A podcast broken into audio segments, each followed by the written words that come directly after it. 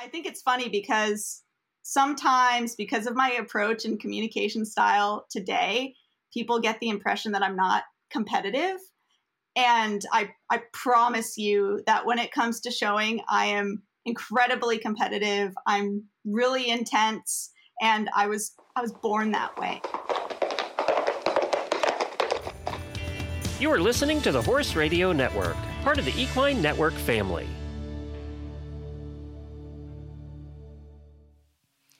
Welcome to The Ride, a bi-weekly podcast brought to you by Horse and Rider Magazine, co-hosted by Nicole Cherico and Devin Conley. In each episode, we chat with some of the industry's top trainers, clinicians, horsekeeping experts, and professionals to share inspiring stories, training philosophies, and the importance of living your best Western horse life. In this week's episode of The Ride, we sit down to talk with Kaitlyn Hurst, a non-pro reining rider who uses her social media platform, The Mindful Cowgirl, to demonstrate how she works with her horses and what her Western horse life looks like. This week's episode of The Ride is brought to you by the Seen Through Horses Campaign.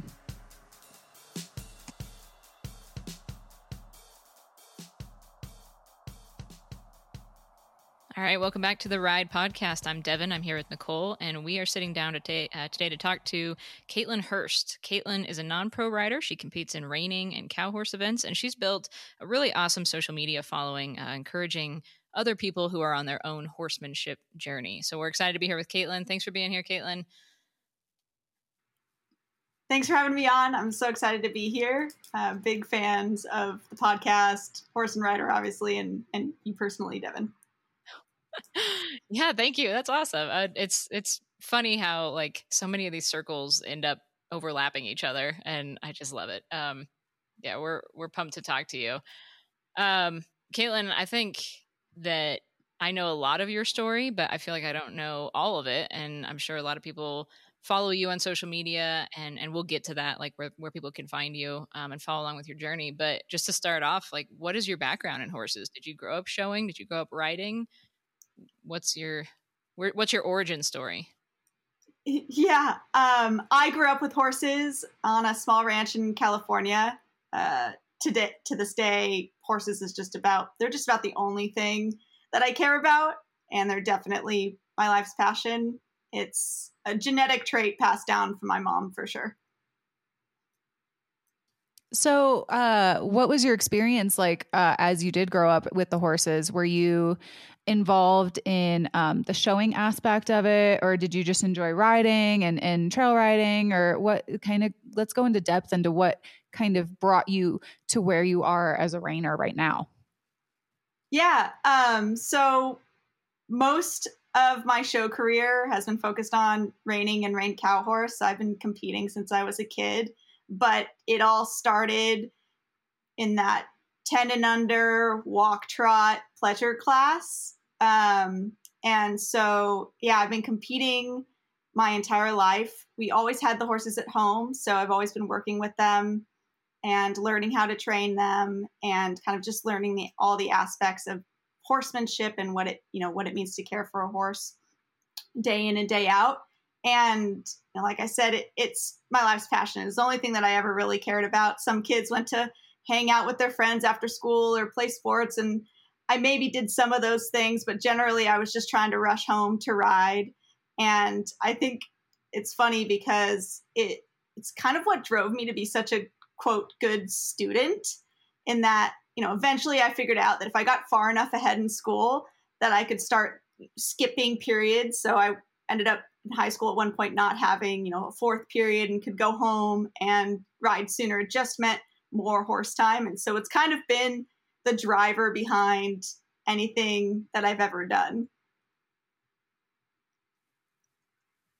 Yeah, I love that because it, it is kind of correlated. Like when you want to do well with horses, you have to do well in other facets of your life. So I like that it made you like a better student so that you could get home and ride. I think a lot of us could probably empathize with that too. Um, although some of us maybe skipped our studies so we could go ride. And I don't recommend that avenue. It can go, it can go either way for sure. Um, and yeah, I was, I mean, I was a super serious kiddo. I mean, you're just this like tiny little squishy thing out there on a horse. And, but I was without a doubt one of the most serious ten and under kids out there, maybe to this day. And I think it's funny because sometimes because of my approach and communication style today, people get the impression that I'm not competitive. And I, I promise you that when it comes to showing, I am incredibly competitive. I'm really intense. And I was, I was born that way. I mean, I can remember showing as a ten and under actually on my, one of my horse's grandmothers. And she was this big, beautiful buckskin mare. And she was more of like a roping foundation bred horse, really great looking mare. Judges loved her, but she wasn't, you know, the hot thing of the day out there in the pleasure class. I remember the Zips chocolate chips were really hot at the time and those kinds of bloodlines. Um, so we were always kind of the underdog in that regard. And there's this one time where I was showing and I'm being my serious self. And this mare hated donkeys and mules. It's just the smell of them. And I'm coming around the end and there's a donkey down there and it starts braying and I can feel her start to get tense. And I'm talking to her and I'm telling her it's okay. And I'm focusing and I'm looking over at the judge, glancing at the judge. And I swear, as I come around that corner and that donkey brays, that judge happened to turn away from me. And and that moment, this mare kind of buckled underneath me and went to bolt. And I it was a little chaotic. I'm sure there was a little bucking going on. I got her stopped, got her all situated, got and put her back in her trot as fast as I could. And I, at the minute I got myself back together and got her organized was when that judge turned around and we won that class. And I tell you, people were mad, but it's one of those stories and that mare in particular that stick with me today. And I think kind of shape how I think about showing and riding and all of those things. You mentioned doing a lot of the riding yourself as a kid. Um, did you have any outside help? Were you, were you working with different horse trainers or were you kind of a true do-it-yourselfer just trying to figure it out as you went? I was really fortunate to have parents that invested a lot of time and money into my passion. Um, so we had access to a few different pretty quality trainers throughout my childhood and spent a lot of time going and taking lessons. And, but occasionally a horse would go into training, maybe if they needed it, something tuned up, something like that. But ninety percent of the time they were at home. So we'd go take lessons, pick up a new skill, add a, a tool to our toolbox, as we like to say. And then I'd go home and workshop that and really learn how to apply it. And that's really still what I, what I do to this day. I mean, you sound like a student in every aspect of your life, pretty much, which is cool. I- I get hyper-focused on things. And that's a note to all our listeners too. Go out and have a conversation with your horse that if they're going to have a meltdown, um, do it when the judge is not looking. So that's, that's the key. A thousand percent. If only we could tell them that. I think too, the lesson that stuck with me from that, or that I learned that day, is when you're showing, leave, if you make a mistake, leave it behind you, you know, never give up, keep showing. And I could have easily said, well, this is over, right? And given up and I would have gotten last and or something. But that's so true to this day. You don't know what the judge sees. Sometimes things feel bigger than they are. Sometimes you make up for the points later. Go out, show your horse and be present in the moment. If you make a mistake, it's it's already in the past. It already happened. Keep going. You never know. That's such great advice. So you've been a pretty serious competitor uh, your whole life, it sounds like. Um, when did you kind of start to advance your show career as you got older? Did I mean, did it just naturally advance, or did you like find that one horse that really helped you, you know, take help take you to the top as you, you know, got into your teen years and twenties? Yeah, I I had a couple of horses through my teens into early adulthood, and you know, we just really tried to make the most out of what we had. We weren't people that got new horses all the time, upgraded if I outgrew that horse. Um, you know, my first youth horse, or my, not my first youth horse, my first reining horse as a youth. After we got him, his name was Peppy, still retired on my ranch. He's just the most adorable thing. But we quickly realized after getting him that he was pretty much, he was about done with his show career, both physically, but really mentally. And so that horse was really one where I had to learn how to make the most out of what I had with him that day and make sure that my mind was in the right place. And I was ready to go show because, you know, he maxed out at a certain level and that's all he had. I wasn't going to get a lot more out of him. So it was about making sure that I got a clean pattern and didn't make any mistakes and hope that you crossed your fingers, you know, you hope that you picked up a couple plus halves here and there and maybe did okay. And then when we decided to retire him, you know, for his own good, I did get another horse who I showed him both the reining and the cow horse. And we had a lot of success. I was really fortunate to have that horse. Sometimes I look back at my videos and I'm like, man, that horse really took care of me. Um, but at the same time, he wasn't an easy horse to show. So it was a lot of hard work. And, you know, eventually I had a couple of good wins um, in the cow horse. I made the finals on him a couple of times at the World Show. Um, and then, you know, he retired on my parents' ranch as well. So it was kind of a natural evolving thing. And I would say actually now to d- today, I'm probably much less active um, in my show career than I've, I've ever been. So, you know, it, it really depends at this, you know, at this point, I really just try to adapt to the horses that I have. And um, I do hope one day soon to get a big high powered show horse and go out and do some really cool stuff. Um, but for now, that's just kind of not the, the gamut of horses that I have.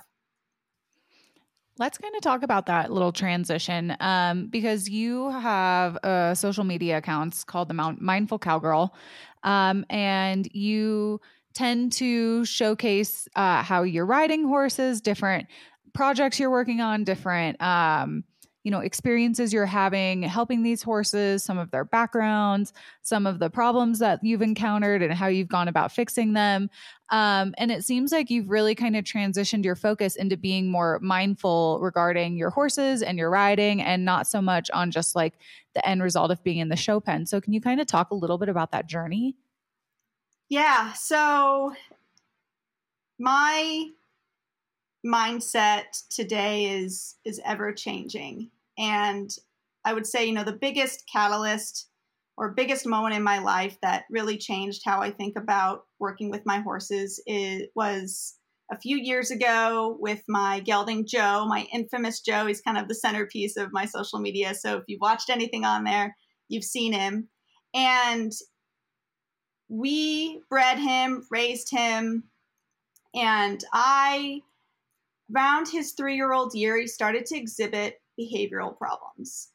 And he started to get pretty violent and act out, rearing, bucking. Um, there was this one ride I remember where he, he grabbed the bit, he, he took off and he like body slammed my leg into the wall. It was the craziest thing. It's much harder when a horse is having behavioral issues and they're super athletic, just for the record. Um, but it was this moment of what is happening with this horse. And I was working with pretty traditional reining trainers at the time and was surrounded by kind of a lot of just, you know, it, that's how we all grow up for the most part, right? And so there was just a lot of voices around me that were saying he's evil, he has an attitude, he's not going to make it, something's wrong with him, he's, you know, not rideable, get rid of him, all these crazy things. And one, it's not in my nature, you know, my I keep my animals for life, for the most part. Um, and so the idea of getting rid of him just wasn't on the table, frankly. And then it just came down to figuring out what was going on in his brain. And I knew in my gut that this horse wasn't evil. And it just took me a while to kind of figure out really what was going on, um, both in sources in, of pain, but also in how to approach him. And this is where my when I tell this story, it gets maybe a little woo-hoo-y, but ultimately at that period of time, I came to the realization that my horse was angry because I was angry. I wasn't in a good place. I was kind of angry with the world and I was taking that with me, and it, and it changed the way that I cared for him, how I made decisions, and how I interacted with him on a daily basis. And when I started to address my own well-being and my own emotional mindset, that's when everything started to change. And I, I mean, I definitely believe that. Like, they are kind of a mirror to us, and they reflect back what we are and who we are and how we feel. Um, and I think a lot of people can probably just see that in their day-to-day riding. You know, if you're in a bad mood and you go to the barn and you get on your horse, like, you might be looking for a fight, and you might cause a fight that didn't have to happen. So I, I think that there's a lot to that. So is that kind of what took you in the direction of um, mindfulness and practicing mindfulness within your riding, or where did, where did that piece come in, and how, like, what does that mean to you to be a mindful rider? Yeah. So it's been a slow progression. And today what I consider to be a mindful rider is ever changing. Um, but at that moment in time, when I was just trying to figure out how to ride this horse without dying, I started to apply the principles that I use when I show. So making sure that I'm hyper-focused, I'm present in the moment. And so when I would go to ride him, I would drive two hours out of the Bay Area to the ranch that he was at. And then I would sit in my car for twenty to thirty minutes and I would meditate. And I would not leave my car until I felt like I was relaxed and present, and I'd left anything and everything else behind me. And that gave me an immediate change in my rides and how the horse was interacting with me. We still had behavioral problems under saddle, but that was the pivotal moment, because when I was handling him and, and taking care of him on the ground, he went from this horse that was snapping at me, lunging at me, generally pinning his ears, to a horse that was ears up, forward, excited to see me, wanted to be around me. And then any issues we had started to get isolated to specific parts of the ride, and I was able to dissect more what was going on and know that, okay, There's there's something wrong here. It's not my horse's attitude. He's not evil. Look how sweet and kind he is otherwise. So there's something else to address. So um, for those who aren't necessarily familiar with uh, your social media and maybe a little bit more about what it is that you do when you are riding, can you kind of describe your methods and your horsemanship and, and kind of what goes into a daily ride for you? Yeah, well, today it's much different than uh, it has been even in, in recent years. So when I started my, my journey with Joe, it was really step by step every day. So I'd pull him out of the stall and take account of where his mind was at that day. And then we'd do the next step. We'd go to the round pen and I'd push him around, keep it low pressure, and really gauge how he was. And I, I just took it step by step. And if he was not in a good place, in a willing place, in a happy place, we just wouldn't move past that step. And what that allowed me to do is always kind of troubleshoot different barriers and then also build trust with him. And so that kind of mindset is something that I take into my rides every day, is I don't go out and break my horse's trust. You know, occasionally it happens on accident. Nobody's perfect, but I really go out and I try to make sure that every ride is a positive experience. And I think that just compounds over time and it makes a huge difference. Um, and then today I am able to apply that much more strategically because I've studied the more horse psychology and I've studied counter conditioning and, you know, proper desensiti- desensitization techniques. Um, and then have in the last year started implementing positive reinforcement. So when I get on, you know, it's that series of steps of, okay, we're going to see where we're at today. Are we both ready to work on the thing that I wanted to work on, or do we need to pivot? And then just kind of going from there. Yeah, that's cool. And so I'm, I'm assuming that you also are like a big believer in end every ride on a good note, right? I am a big believer in, in ending every ride on a good note. Um, but that said, I think when people have problem horses or they're struggling to get through something, or, or maybe they, you know, caused a fight that they didn't mean to cause, that one of the biggest struggles is to overcome this idea of having to win the fight. I, that is something that I, I will die on this hill. You, we don't need to win the fight. I truly believe that the horses don't think they're getting away with something. So if I am in a, in a tough spot and things are going downhill and I don't really see a good way out of it, then I, I will just get off. And and sometimes I'll try to, you know, take a walk if I can, but sometimes you're just too, too far past the point, or I'm too worked up and I'm not going to be able to do it. And I'm just going to get off and we're just going to try again tomorrow. And that makes a huge difference. One in four people experience mental health issues each year. This spring, you can help support mental health awareness and support nonprofit organizations changing lives through horses by joining the second annual Seen Through Horses Campaign.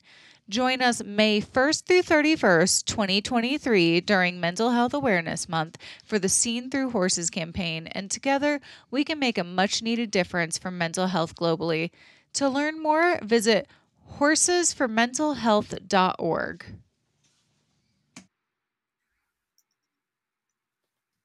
So you've mentioned a little bit about your horse, Joe, um, and that you kind of initially had one idea with him, and now you've kind of transitioned your riding to to fit his, um, you know, athletic ability and, and what you've gone through. But can you kind of talk a little bit about, you know, what your journey has been with him? I know you mentioned that he's had to have surgery and that it kind of changed everything about what you were doing. Yeah. So after I had that realization around his three-year-old year that we needed to make a big change. Um, he wasn't training at the time. I pulled him from training and actually sent him to a rehab facility to swim for a little bit and just kind of stay in shape and not have to do any training while I figured out, okay, what am I, what am I going to do with this? And long story short of that period of time, I was living and working in the Bay Area, which was not conducive to having a horse with me. And I decided that that was a requirement for this horse. I had, I had gone and sought advice from a lot of trainers. I had gone out and gotten help. Some of them had made progress with them personally, and it didn't apply back to me. And I decided, okay, th- this is a me and him thing, and we're going to need to be together every day. And because of that and a few other things, my husband and I moved to Texas. And I was able to bring him home with me. And that's really where we were able to start getting into it. And I think one of the key points there is at one point, I decided or accepted the possibility that I may never ride this horse. And I found peace with that. And what that really did is it eliminated my expectations for him and allowed me to move at his pace because I wasn't trying to get him to anywhere in particular. And so, you know, I didn't ride him for nine months. All we did was groundwork. That's where I started playing with liberty skills because I need something to work at and get good at. So I figured if I couldn't ride him, then, well, we'll try liberty and do something else. And that's kind of how that journey started. And then eventually I was able to get on him. And then the biggest struggle we had was at his lope and getting him to move forward and be free. And that took probably another nine months. So I worked with him really slowly, just chipping away at it um, and using desensitization methods. So at, at the lope, for example, I spent months there basically trotting him out, getting him to carry himself forward, you know, moving his hip, clearing his shoulders. And eventually he would just pick up the lope without me asking. And at first it was one stride and then he would freak out and we'd go back to his comfort zone at a trot, right? And then we'd push him back up and he'd pick it up and then it was two strides and then it was three and then we got a whole circle and just kind of exposing him to that and then bringing him back to his comfort zone and showing him like, hey, nothing bad is going to happen here. And that's kind of what I mean by learning proper desensitiz- desensitization techniques, because a lot of the times I think we push our horses too far. And the goal is to expose them to that trigger and that stimulus, but not cause trauma and then back them down. And I just call it bumping out the line. We're just going to bump out this stress line and keep bumping it out. And so that's what we did for years and years. And I had still been working with vets all throughout that time, exploring other options. And then at one point, somebody threw out the word kissing spine. And I had honestly never heard of it. up until a few years ago. And the thousands of dollars and countless vets and countless trainers and people that I talked to, not a single person looked at his back or asked me about, or it never even came up, which I just think is so interesting. Um, and then once somebody mentioned it to me, it's like I couldn't escape it. It was it was everywhere. I was hearing it in podcasts. I was hearing it in conversations. I was seeing it in videos. And I said, okay, we're gonna we're just gonna go check this out, because I had gone so far with him and he was almost ready to be a show horse, but we had a couple of sticking points, primarily in the spin, where I could tell something was going on still, because he'd be willing and giving me one hundred percent everywhere else, and we'd hit this one part and he'd flip his head or go to rear and have a little meltdown. Um, and so I just hauled him in. We took some quick handheld x-rays, and it that was enough. Sure enough, there we are. We found it. And we uh, we took no time to move forward with his treatment plan. Now, I'll say asterisk there. Generally, there's a lot of steps to go through to evaluate those horses, determine how much pain it's coming from. A lot of horses, about thirty percent they think, have kissing spine, but a lot of them carry it quite well, and some, some of them it doesn't bother them at all. I knew already, because we had been so, through so much, that this was his last remaining hurdle, and we had kind of already gone through inadvertently all the tests. We had injected things and done all the, we cleared all the soundness exams, we cleared all the other behavioral problems. And so I was able to isolate it to this one thing. And that's why we were able to move forward so quickly and aggressively with his treatment. Yeah, I think that's a really interesting journey. And I think a lot of people uh, don't know a whole lot about kissing spine, or on the opposite spectrum, there's people that have had to battle that themselves with their horses. And that's, that's a tough one. Um, so this was in Texas that you were training on him and going through this. Is that correct? Mm-hmm. Yep. Okay. So when you went to Texas, did you, um, like link up with any trainers that really resonated with you? Their training practices really resonated with you? Are you working with anybody down there? Uh, what, what did that change look like for you when you, when you moved? I mean, I know you did a lot of the training with him there, and that's where he went through his kissing spine journey, but what else changed in Texas? A lot of things changed. You know, I'm in the, the heart of horse country here, especially reining country. Um, but one big thing was when I first brought him out, when we were trying to find a house, he was boarded at a dressage, dressage barn for a while. And the the owner and the head trainer became a really close friend of mine. And she helped me with a lot of basic things that I was missing. We're reiners. We don't learn certain things, like how to sit a trot, for example. So I know how to sit a trot now, but I learned that from dressage riders, and just a lot of those foundational aspects. But it also exposed me to uh, a nice group of people who were just enjoying their horses. And so it kind of relieved the pressure there. And so I got this mix at that point in time of, you know, classical kind of dressage, getting correctness, you being correct, and just kind of having fun with your horse. And it gave me a lot of freedom to just follow that journey. And you know, as I mentioned, I'm always going out and trying to learn from trainers. So I've been able to take lessons from a lot of different people and kind of learn and take what works for me and what works for my horse. And one person that's really stood out in this part um, is Bud Lyon. So he's actually on Horse and Rider's On Demand videos. Um, he's been on the podcast. He's um, obviously super successful in the ranch riding and the reining, and is a top tier coach. What was really important for me in working with a trainer more often is that I need somebody I can communicate with.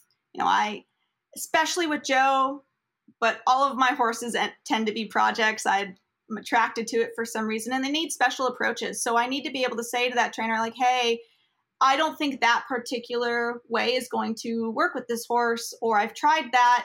We need to, we need to think of a different avenue. And I was able to communicate very directly with Bud like that. And he took me seriously at a time where I didn't have a big fancy show horse. I hadn't shown in years. My first lesson, my horse had this meltdown, buck and kicked and threw me around and I think s- scared him for me a little bit.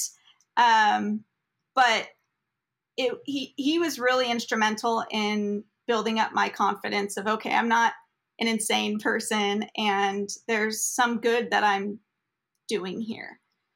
Um, and really for me, that kind of ties into my opinion on, I think, trainers in general, is that as amateurs or as non-pros or anybody looking for help, there's times when you need a horse trainer and there's times when you need a coach.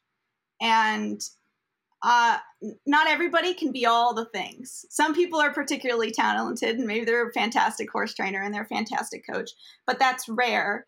And so for me, at this moment, I really needed somebody who was going to help build up my confidence and coach me as a rider and coach me as a showman and help me refine the work that I was already doing with my horse. And um, Bud served as an amazing coach in that way. And then since then, I've been kind of bebopping around to various trainers and, and getting help on the horse training aspect as well. That's awesome. No, Bud is um, an incredible coach. And that's one of the re- reasons that we were so attracted to him when we decided to come out with our video platform, just because, yeah, he is, he's so wonderful to work with and he's so well-spoken and, and he really does have a knack for, for speaking to non-pros, which I think some trainers, you know, they're, they're phenomenal open riders, but sometimes they, they're not able to translate that into non-pro lingo. Um, so he's, you know, super talented in in that aspect. Uh, you mentioned that you're really big on projects, project horses, continuously learning. What other horses are you working with in your your little at-home program, and and what kind of projects are you kind of doing? Yeah, so um, after I had some success on Joe, we got uh, reserve and then and third in the level three at the World Show. Um, I really transitioned to just kind of enjoying my time with him, showing for fun. We did go to the Run for Million one year, but I've decided that I'm not going to keep pushing him. Uh, he's a great horse now. He feels good health, you know, body wise. And so um, I've taken on other projects and I have two with me right now. One is a gelding who is six this year. And I did buy him as a project. He was basically an unstarted four-year-old. He had been started under saddle and kind of in the round pen and the way you get on and you hold the horn and you just go around, um, but didn't really have any buttons on him. And he was meant to be a project in the way that, okay, I'm going to figure out how to start an older horse. And it's, it's going to teach me a lot of things. You know, I'm a, I'm a trial by fire person now. I want to fail hard, learn fast. So that I bought him for that. And he's turned into a, uh, project in various other ways that I didn't didn't expect. So he's been really instrumental in my next step. And then the other horse that I have with me now, I brought her uh, over here last spring, is Sassy, a mare who's actually a full sister to Joe. And she has a, uh, sadly and eerily, a very similar, almost exactly the same story. Um, and I just brought her home from her kissing spine operation about two weeks ago. That's insane. I did not realize that this horse also had the kissing spine issue. So you're kind of a pro at uh, these surgeries and rehabbing them and kind of bringing them back. And I, uh, I'm trying really hard not to be the poster child for kissing spine horses, and particularly kissing spine operations. I don't want the story to become like, oh, you, you know, sums up, you're the horse's back, go straight to surgery, because that's certainly not the way. Um, but it's been really um, special to take everything that I've learned from Joe and help his sister. And she, just like him, is just the loveliest of horses. Um, and, you know, when I get her to a better place, uh, It's just it one of those things where it's full circle. You know, when you go when you're going through something tough and you're trying to understand, like, why am I going through this? Well, when I brought her over here, it was this moment of, okay, this is this is why, so I could help this horse. And you do have a lot of valuable knowledge and information to share to people, and you do that on social media. Um, and you ha- you've grown like a really positive community on your social media channels. I mean, I know for me, I kind of fell into it. It wasn't intentional for me to ever like grow a following. How was that for you? Did you set out on that journey, or were you just like, oh, people are enjoying hearing about this, and whoops, I accidentally grew a social media following? Yeah, it was, it was more like that. It was largely, my social media following was largely on accident. Um, I, I am a marketing professional by trade, so I can't say that when I changed my Instagram handle and, and picked a certain name and positioned things a certain way, I don't apply, you know, my marketing knowledge to that, because why not? But I certainly didn't have ambitions to become a content creator or an influencer, and certainly not uh, an online horse trainer. Um, but really where it grew was when TikTok became a thing. And that part was very much on accident. So I, I joined TikTok as a marketing professional to learn the platform. I, I like to understand the ins and outs of anything I do from a marketing perspective. Um, I'm in a strategic leadership position now. So while I do some tactical stuff, a lot of that doesn't fall on me, but I like to understand it. And so I got on and I started playing with it. And the first thing that happened was I recognized that I was afraid to post videos of myself. And I have this rule that short of putting my life in danger, if I'm scared to do something, I have to do it. So I decided that I was going to make videos and post them until I wasn't scared of doing it anymore. And just over time, yeah, the people on TikTok, the content resonated with them, people who had similar stories, people who wanted some support. Uh, it just kind of happened organically, and it's been really a really great journey. And I just have so much gratitude for the community that I've built. It's a really, just from an outsider's perspective, I'm not a TikTok creator, and um, my TikToks would be very boring, and I don't think anybody would want to watch them. But uh, as somebody who frequents the app and sees both of you guys show up on my page organically, um, it's really cool to see everybody's horse journeys and how different yet similar they are. You know, Kaitlyn, I really resonated with you because I'm also a non-pro who keeps their horse at home and has to do a lot of it herself. And And yeah, there are times where things don't go to plan. And um, it's nice to know that there are other people out there that are also rehabbing their horses from surgery, because mine just had colic surgery th- a week ago and it's been a hot mess. And um, here I am ram- rambling. um, but, uh, you know, it's it's nice to know there are other non-pros who have gone through that. And it's definitely made me reevaluate everything that I was doing. And um, so I could even relate even more after talking to you. Yeah. Um, oh, I'm sorry about your horse. I hope they're doing better. um, we're, we're still in the I C U, so to be determined. Okay. Sending you positive vibes. I, I think that's a big part of it. And that, that was a lot of where I initially started. And some of it was imposter syndrome and just trying to stay away from too much horse training tactics in the beginning, but I knew that I could help people because of my experience and everything I had studied about not only horse behavior, but, you know, human psychology as well, that I could really help a lot of these people, because a lot of us, most of us, are really just trying to enjoy our horses. And whether there's an aspect of showing to that or not, um, I think we're all after the same thing. Most of us aren't doing this to make money. Um, even I think even the people that do, right, and struggle to make money at it. Um, it's a life's passion. And so with that kind of mindset, I think most of us, or mo- a lot of the time, the horse training aspect is overcomplicated.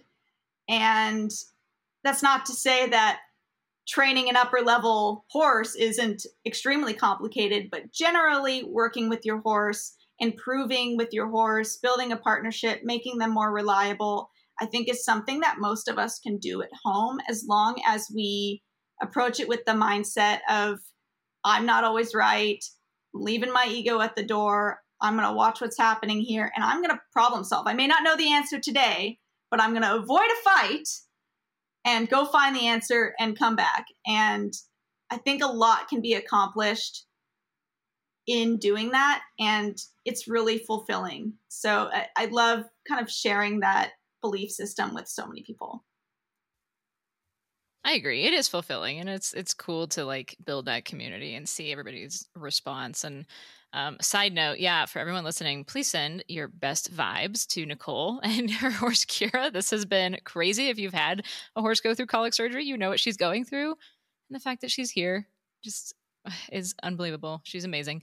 Um, but Kaitlyn, what what do you what what kind of advice do you have? Like just a simplified piece of advice for someone going through their own journey. Maybe they have a problem horse. Maybe they're trying to bond with their horse and build a stronger connection. What is just something really like simple and basic you can tell them to encourage them on their journey? Yeah. Um, well, I think it kind of goes back to how I think about mindfulness, and all that really means is you're doing the work to be self-aware when you're interacting with your horse or when you're riding your horse. And by that, I mean, you're leaving the stressors of the day behind you. You're leaving preconceived notions behind, and you're meeting that horse where they are in that present moment. And you're able to have that separation from out- those outside influences and maybe some internal influences to make decisions, that that's how you're making decisions. Uh, I'm aware of where I'm at. I'm aware of where my horse is at. And that's going to inform what we do next. And that doesn't mean we're not going to make mistakes, but it means I can acknowledge my mistakes and I can repair them later. And it means that if we go out and show, we go do something in public and around other people, that if we bomb and we fail, that it's, that's okay. And to me, that's my biggest piece of advice, is just keep working on that and just try to find ways to trigger your mind to become self-aware. And there's a lot of tactics that I often recommend to people to kind of build up to that. Um, and so for whatever goals you have, that will compound over time, and, and you will be successful because it, it will pay off. I love that. And I hope, um, a lot of our listeners who keep their horses at home and do it themselves, which is a majority of our listeners, can, you know, take that advice and, and use it and apply it the next time they go to their barn. Um, so before we let you go, can you share with people your social media handles where they can follow you, for maybe our listeners who weren't familiar with you before this podcast, but now want to check out all the cool things that you're doing? Yeah. So on basically every platform, but primarily Instagram and TikTok, you can find me at The Mindful Cowgirl. Um, I have a website as well, and you can reach out to me there. You can shoot me a message. If the platforms allow, I try to keep my messages open, and I do check them. I might be slow to respond, but I check them. Um, and you can also uh, listen to my podcast called Finding the Feel. So I have two seasons um, that have been out, but I am in the process of relaunching it. Um, it's going to be called Cowgirl Edition. And this time around, I'm going to be focused on trying to elevate the female change makers in the horse industry and women who are approaching horses from a, dis- a different perspective than we may see every day. That's exciting. I'm looking forward to listening to that. So, all right, that's where you can check her out, folks. And Kaitlyn, we're so glad that you came on and chatted with us. What an incredible journey you have. I, I'm excited to watch where you go next with Joe and Sassy. Is that her name, Sassy? Yeah. Sounds fitting. It and uh, fingers crossed for no more kissing spine surgeries in your future. No more, unless I keep seeking out these horses, but I'm going to, I'm going to try. Try not to. And yeah, to watch, watch for us in the show pen, or watch, follow us on social media and see what we're going to be doing, because we have, we have some cool plans. Well, thank you so much for, for coming on here and talking with us. Yeah. Thanks, Nicole. Thanks, Devin. Once again, we'd like to thank the Seen Through Horses Campaign for sponsoring this episode of The Ride. Thank you guys for tuning into The Ride podcast. We hope you enjoyed this episode, and please be sure to subscribe wherever you listen to podcasts. Follow Horse and Rider Magazine on social media and find us at horse and rider dot com to see all the cool things that we're up to. And if you have any comments or questions, please be sure to hit us up at horse and rider at equine network dot com. We want to hear from you guys. And if you like what you're listening to, please be sure to leave us a review on iTunes.